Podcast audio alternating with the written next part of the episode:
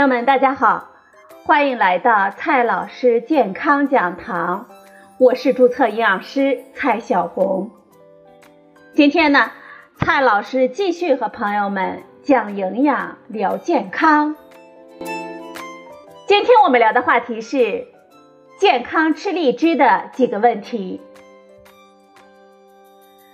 朋友们，最近呢，荔枝上市了。很多朋友都准备大快朵颐了吧？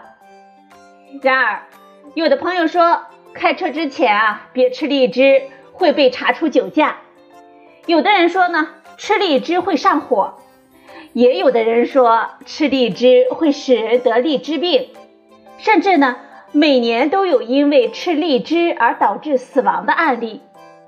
那么，这究竟是怎么回事呢？我们还能放心的吃荔枝吗？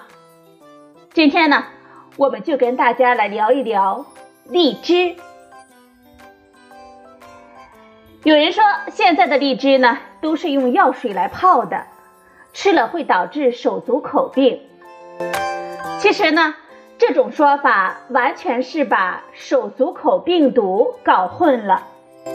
荔枝采摘之后呢？的确会用一些化学试剂来浸泡、清洗等处理，主要是保鲜剂。在荔枝的采摘过程当中，用化学试剂保鲜是一种非常常规的处理方法。我国农业标准中也有规定，荔枝采摘后都可以用漂白粉和杀菌剂来处理，只要是合理使用的，并不会对我们人体有何危害。那么为什么要这样处理呢？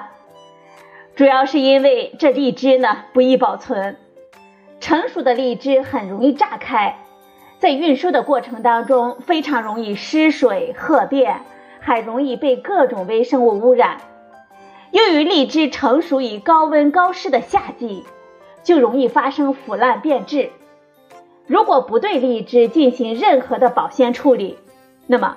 我们很多人根本就吃不到荔枝了，而手足口病呢，它是一种由病毒引起的儿童常见病。荔枝浸泡用的化学试剂根本不含有这种病毒，也不会导致手足口病。每年的荔枝季，总有不少关于吃了荔枝酒驾的新闻。这让很多的司机呢都不敢吃荔枝了。这吃了荔枝真的不能开车了吗？其实，吃荔枝会导致酒精测试仪出现警报，可能与荔枝中的糖有关。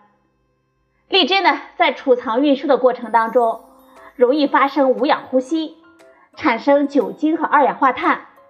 另外呢，高糖分的食物。还会给我们的口腔细菌提供一顿大餐呢，生成酒精、乙酸、甲烷等物质，容易引起酒精测试仪的误报。不过，吃几颗荔枝所产生的酒精很少，而且主要影响在我们口腔，在人体内停留的时间也很短。随着我们的呼吸、说话，这酒精呢就会被挥发掉。通常几分钟之后就测不出来了。另外，我们吃完荔枝之后马上漱口，可能就吹不出酒精了。所以，如果我们担心开车被查出酒驾，我们最好开车前半小时吃荔枝。吃完之后呢，我们不妨用水漱一下口。实在被查到了，申请验个血也就没事儿了。还有呢？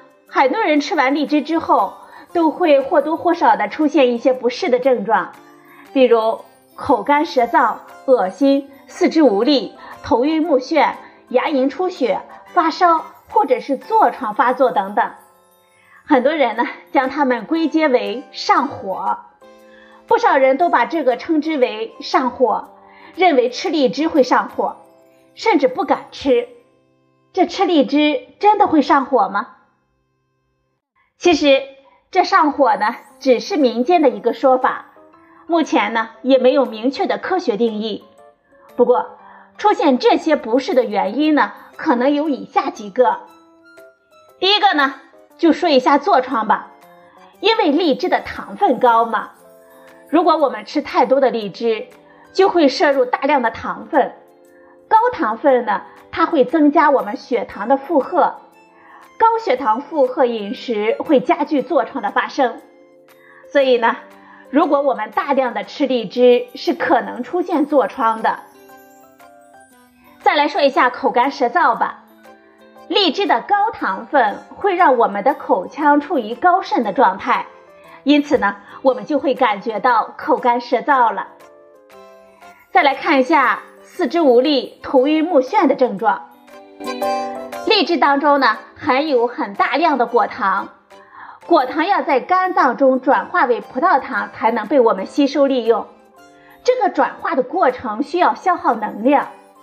如果我们大量的吃荔枝，感觉到是已经吃饱了，但是呢，我们并没有得到足够多的葡萄糖，缺少了葡萄糖，包括我们大脑在内的很多身体组织就会因为葡萄糖供应不足而出现四肢无力、头晕目眩等问题了。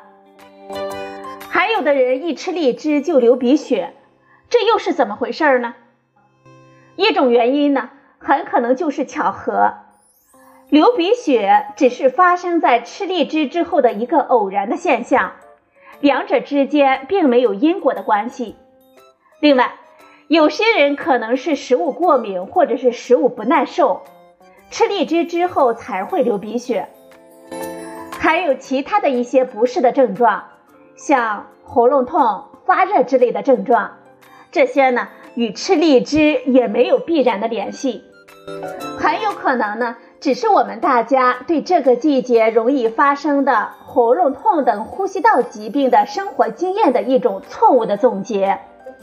比如说，有人刚好吃了荔枝就发热、喉咙痛，甚至是流鼻血的不适症状，于是呢，他就怀疑是荔枝的问题。但是呢，同时他又熬夜打了几天的游戏，刷了几部剧，就迁罪于荔枝了。总的来说呢。吃荔枝跟我们经常碰到的很多不适的症状是没有直接的关系的。有很多人吃完荔枝之后会出现低血糖、头晕，还有人呢将这种现象称之为荔枝病。这种说法呢也一直在民间流传，甚至有传说一百多个孩子因为吃荔枝而死亡的案例。这吃荔枝会得荔枝病吗？这又是为什么呢？荔枝病其实是我们民间的一个说法，在医学上呢，并没有给出明确的定义，一般是指我们吃完荔枝之后会出现的低血糖、头晕等症状。一开始呢，我们都认为这是荔枝中的果糖惹的祸。荔枝当中含有大量的果糖。而且很大一部分就是果糖，我们吃太多荔枝之后，就会刺激我们的胰岛素分泌，导致低血糖的症状。但是考虑到很多其他的水果也有很多的果糖，加工食品呢还会用到果葡糖浆，他们都没事儿，说果糖是荔枝病的元凶就太牵强了。后来呢，科学家们发现。导致荔枝病的原因，是因为荔枝当中存在着两种低血糖毒素：次甘酸 A 和阿尔法亚甲环丙基甘氨酸。这两种毒素呢，它会影响我们的糖代谢，导致我们会出现一些不适的症状。而且，小孩子们发生荔枝病的风险更高，就是因为他们的身体发育尚未完全。我国在二十年前也发生过一些小孩子的死亡案例，不过现在的这种情况还是很少见了。说了这么多，我们如何健康的吃荔枝呢？当然了，这些不好处也不能意味着我们不能吃荔枝，因为从目前的研究来看，发生荔枝病的病例通常有几个特点：空腹与大量吃。所以呢，我们只要注意以下几点，这荔枝呢也是可以吃的。第一点，适量吃荔枝，不要吃太多。很多发生荔枝病的孩子，他们都因为年幼不懂得控制食量，一次贪吃太多。实际上，健康饮食的一大理念是要均衡饮食，每种食物都要适量吃，不多吃。